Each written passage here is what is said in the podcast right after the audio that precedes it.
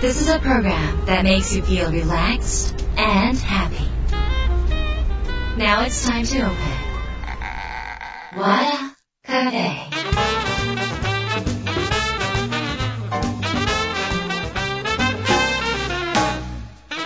わたカフェのオーナー和田博美です。やる気満々の人もちょっと明日が憂鬱な人も明日笑っていけるよう今夜もワクワクをお届けします。改めましてこんばんは和田博美です。はい7月の最終日からですね8月1日に、えー日付が変わろうとしております。えっ、と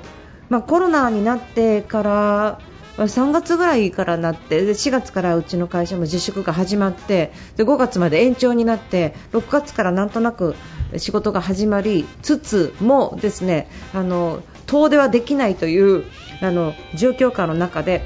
東京民軽い軟禁状態になっているわけなんですけれどもあのそんな中で、えーもう5、6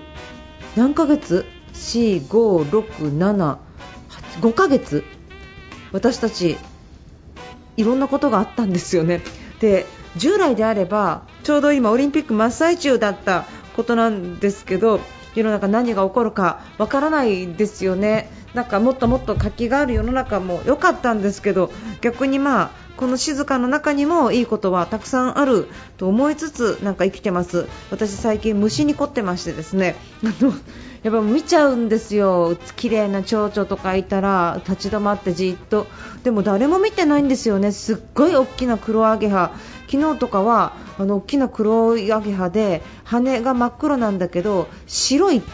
大きなドットがついてるんです。1個ずつ羽に。で、えっと、大きさとしては12、3センチの大きな蝶で羽の下の部分に白いインクをボタって落としたようなそういうドットが1個ずつ点々ってついてる。これなんていう蝶なんですかね。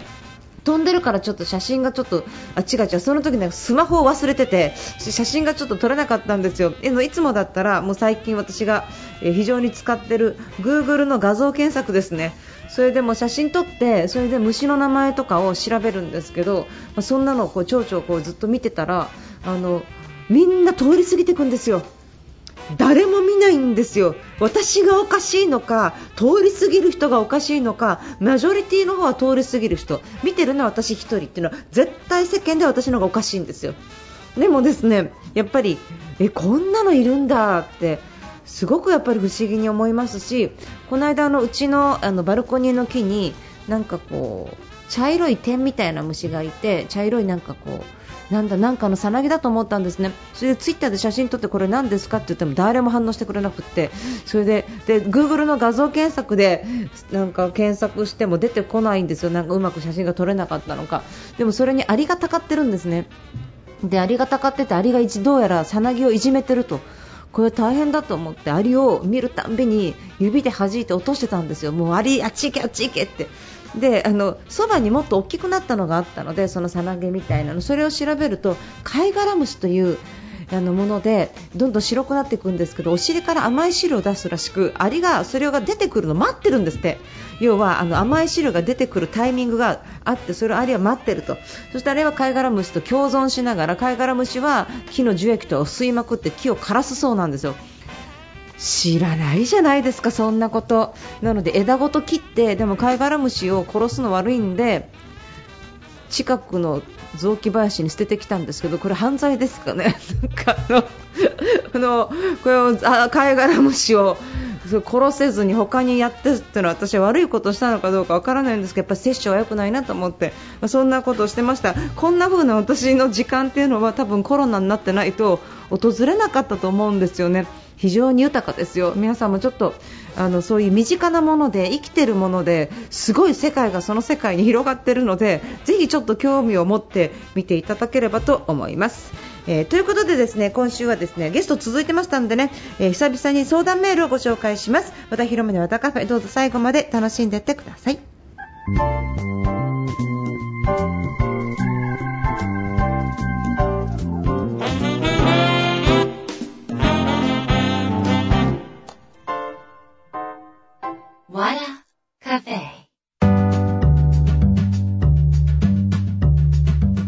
和田広めの和田カフェここから相談メールご紹介します。ラジオネームケイティさんです。和田さん私の相談を聞いてください。私はもともと引っ込み思案で受け身型聞かれたら話すというタイプです。コロナの影響で半自粛生活になりました。自宅勤務が週4日実質必要な外出が週1度なので人と会話することが減りリモートでのグループを面談する中で私は新規のお客様相手の会話が苦手だということに気づきました。うまく話すことができず本当に伝えたいことが瞬時に言葉に出てこない。そう思うと焦ってしまいそれまでいい雰囲気でいたグループ面談も先輩の助け舟でなんとか乗り切っています。自粛になって自覚できるようになりました。でもこんな自分を変えたいです。何から始めたらいいでしょうかということですね。ありがとうございます。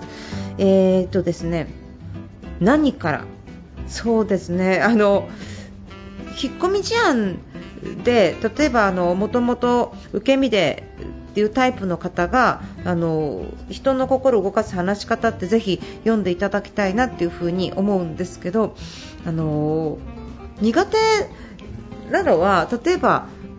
面と向かっても本当はもっと苦手だったと思うんですよ、対面していても。対面とリモートって何が違うかっていうと曖昧な言葉とか雑談が非常に少なかったりとか例えばアイコンタクトが取りづらいとかその、えーと、ノンバーバルの世界で私たちは会話をするわけですけどそのノンバーバルが嗅ぎ取りにくいっていうことがあのなんかすごい対面の時にやっていたリアルでの対面営業っていうもので交渉みたいなものでやってたそのスキルっていうのが、まあ、ちょっと使いづらくなるただ、これ使いづらくなるっていうだけで完全に使えなくなりましたっていうことでは全然ないんですね。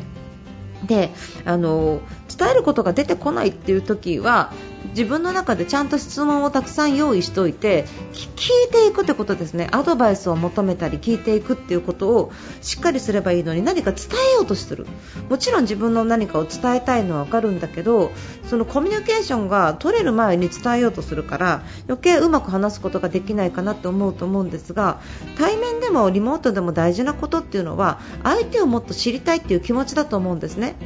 相手をもっと知りたいということであればどういうこの人がどういう人なのか何を求めてらっしゃるのかどういう欲があるのかどんな未来を期待されているのかということを質問しながら会話をするとうまく話すことっていうよりも会話になると思うんですね。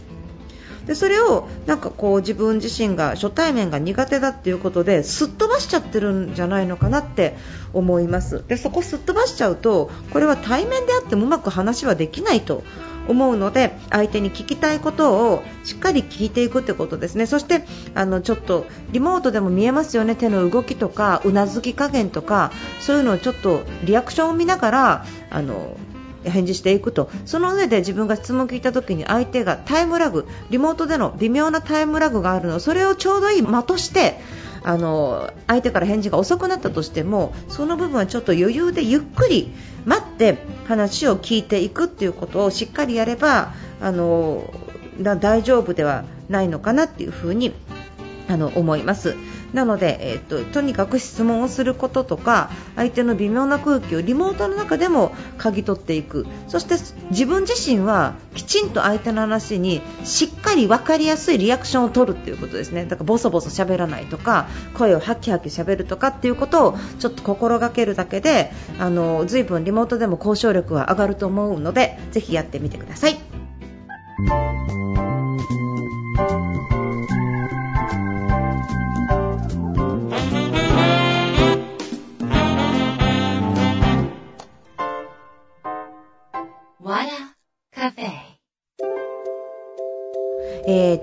実はです、ね、新刊がまた出ましていざという時に結果を出す本番力っていう本が発売になりました。で、えーと、これは昔本番力っていう本を実際書いてたんですがそれをまあほぼほぼ書き直してしまったという内容になってます。で最近あのヤフーニュースとかにもこの本番力のニュースが出ていますのであのー、まあご存知の方はいらっしゃるかなっていうふに思うんですが何が書いてあるかってことですがまずです。人に会わない時こそ本番力が必要なわけ。これはリモートになって書き出しました。そして本番力があなたを変えることができる。本番力だけがあなたを変えることができる。これあのこれもヤフーニュースになってましたので読んでる方は知ってると思うんですが日本人というのは本番に弱い民族であるとまあ、人の顔色を見すぎるからなんですがこれは西洋の文化と東洋の文化が違って東洋の文化が調和を重んじるので人の前で手を挙げるとか意見を言うっていうことの文化があまり育ってないんですね。そういうことをする人がちょっと出しゃばりだとか謙虚に欠けるっていう風に見る傾向も西洋よりは強いんですね。なのでもともと本番には弱いから緊張しやすい人が非常にいる。なので日本人は、え海外の人と授業を一緒にすると出遅れたりとかしますし日本人の生徒が留学とかするとちょっと自分だけ空気を見つけてよっぽどその方が積極的じゃない場合はなかなか手を挙げられないと意見言えないというようなことが出てきます。でそれはご本人の問題ではなくってあの、まあその人の性質私たち日本人が持っている割と性質っぽいものがありますよということが書いてます。なのでそういう理由は分かってあとは公約していくということですね。で本番がなぜ大事かということですね。本番が大事かっていうのはいざという時ってありますよね、えーと、プレゼンとか会議とか講演するスピーチをする試合受験、えー、資格の受験も全てそうなんですがここぞっていう時ってあると思うんですよ。人生の中で何回か。でその時にオーディションに受かる人と受からない人ってやっぱりいるわけですよね。で試験に合格する人としない人もやっぱりいるんですよね、これはあの才能とかあの実力とかっていうことをももちろんあるんですけどその本番の強さみたいなものですね。だから例えばねオリンピックで金メダルを取る選手ってむちゃむちゃ本番力強いんですけど本当は本当はもっと上手いのに例えばあのちょっと滑って転んでしまったりとか緊張しすぎてなかなかそのあの結果が出せないとかあと、まあ、ここぞという時に怪我をしてしまうとかそういういろいろ不幸っていうものがありますよね。その時に、えー本番の時羽生結弦選手とか本番むちゃむちゃ強いじゃないですか。あれメンタルの強さってよく言われてますけど怪我をしようが何しようが本番で一番今までで最高得点というか練習よりうまくできるみたいな人がいるんですね。そういう人本番力が強い人。逆に練習の時のがうまくできて本番では滑って転んでしまうっていうのが本番力の弱い人ということです。これが人間のメンタルに非常に影響していましてで元々の性格外交的、内向的、積極的という性格もやっぱり影響してくるのであの本番力は鍛えなくてはいけないと。でそので本番力が弱い人っていうのは何かと大事な時に損をしていくのでこれ人生死ぬまでずっと本番力が弱いということを考えるといろんなところで貧乏くじを引くことになるんですね。スポットライトが当たらない。で私自身もあのバレーボールとかやってた時に練習すっごくしてやっと、えー、練習試合出れるっていう時にコート入った瞬間にもボール弾いちゃってバレーボールね。それですぐ交代になったりとかその自分の緊張加減自信のなさ加減というものがあのミスを作ってしまってそれで結局私の本番力はその時力を発揮できなかった。例えば就職の面接の時も新卒の時なんかうまくいかないことがすごくたくさんあったんですけどその時もやっぱり就職面接でも本番力発揮できなかった。普段の元気さが出ないとか。でこういう時とそのいつもはチャラチャラしててもその時だけビシッと決めるとかっていう人がいてこれが人生に大きな差を与えるんじゃないかと。でじゃあいろんなことで結果が出てる人たちっていうのはどこで結果が出るのかっていうと本番で結果が出てるんですね。明らかに。ということはたくさん勉強するたくさん努力するとかたくさん本を読むとかたくさんセミナーに出るとかいろんな私たちは自分たちを磨いていくわけですけどその中で本番が弱ければですよ多分成果が出せないっていうのは達成感がつかめないから自信喪失につながっていくので本番が弱いっていうことはおそらく才能以上に大事なんではないのかなっていうことで本番力っていうのをちょっと書き直してあの書かせていただいたんですね。で本番力本の中にも書いてますけど本番力を鍛えるにはどうしたらいいかっていうのはもう簡単なステップなんですよ。手を上げていくとかその上げていると思えとかそういうあのいろんなテクニックとかノウハウみたいなものが詰まってるんですがそのこの本番力の本に関しましてはもちろん人の心を動かす話し方もそうなんですけど、まあ、私の本はどちらかというとあの情報をこういうことで世の中こうですよとかっていう情報をお伝えするっていう傾向よりも割とこんな風に行動したらこんな風に変わりますよっていう内容で書かせていただいているので本番力にしてもその話し方の本にしても実際自分がやってみたりとか使ってみたりしないと本を読んだだけで本番力が身につくかというとそれは全然つかないです。本を読んだだけで人の心を動かす話し方ができるかっていうとそれは無理ですねでも本に書いてあることをちょっとでもいいからやってもらったらこれは大きな変化になると私は自信持って言います。特に本番力は小さなステップなんですね。でこれ本当に変えるだけで随分変わりますからぜひ体験をしていただきたい。ようぜひ読んでいただきたいんじゃなくて体験してほしい。やってみてほしい。というふに思ってます。皆さんの人生で何かと貧乏くじを引いたりとかなんでこんなに頑張ったらうまくいかないんだろうと思うことがあるんであればそれはものすごい損してますよ。でここをなんでっていうのは全部本番力だと。そこを自分で勝ち取っていっていただきたいのでぜひ本番力をね身につけてください。もう今までの人生取り戻してください。みたいな気持ちで書かせていただいてます。いざという時に結果を出す本番力、えーもし見かけたらというか探してもしくはアマゾンとか楽天とかでですねぜひ手に取ってそしてやってみてくださいで今のその人の心を動かす話し方と本番力をの本を読んでやってみた報告っていうのを募集しています。でそうなんかねセミナーとかすぐに受けられない方にもどうやったら体験してもらえるかなと思ったんですけど結局、やってみた報告っていうのは一つのコミットなんですね。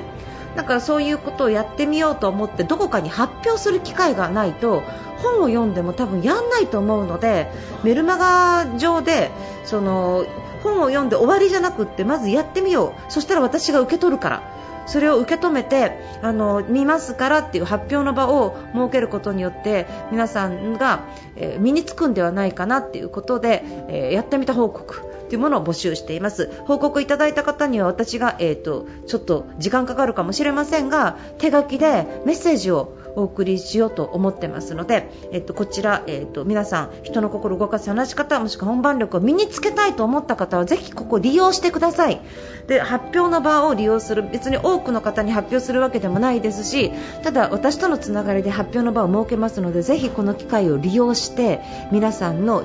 心を動かす話し方と本番力を自分のものにしていただければと思います。えっ、ー、と、こちら、あの、報告はですね、サポートアット和田ひろみ .com、サポート SUPPORT から SUPPORT アット和田ひろみ .com になります。でタイトルがもぼやけちゃうとちょっと見落としちゃう場合があるのでやってみた報告。というふうにやってみた報告係へっていうふうにあの書いていただければと思います。よろしくお願いします。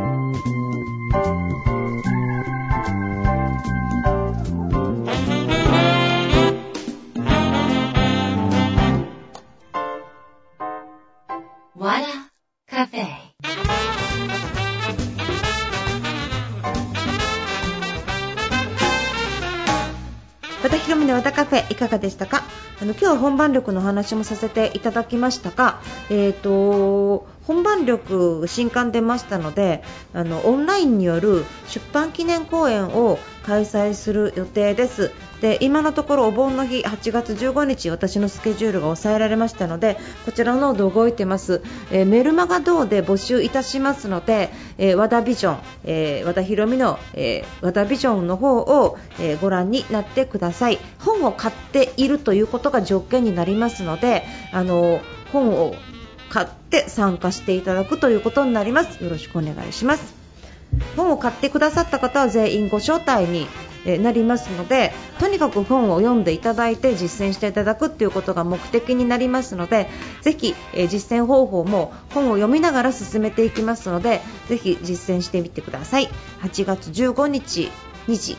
を予定しています。よろしくお願いします。番組では皆さんからのメールをお待ちしてます。アドレスは和田アットマーク FM 富士 .jp wada アット FM 富士 .jp になります。和田広めの和田カフェ今夜はこの辺りで閉店です。皆さんにとって来週も素敵な1週間になりますように。お相手は和田広めでした。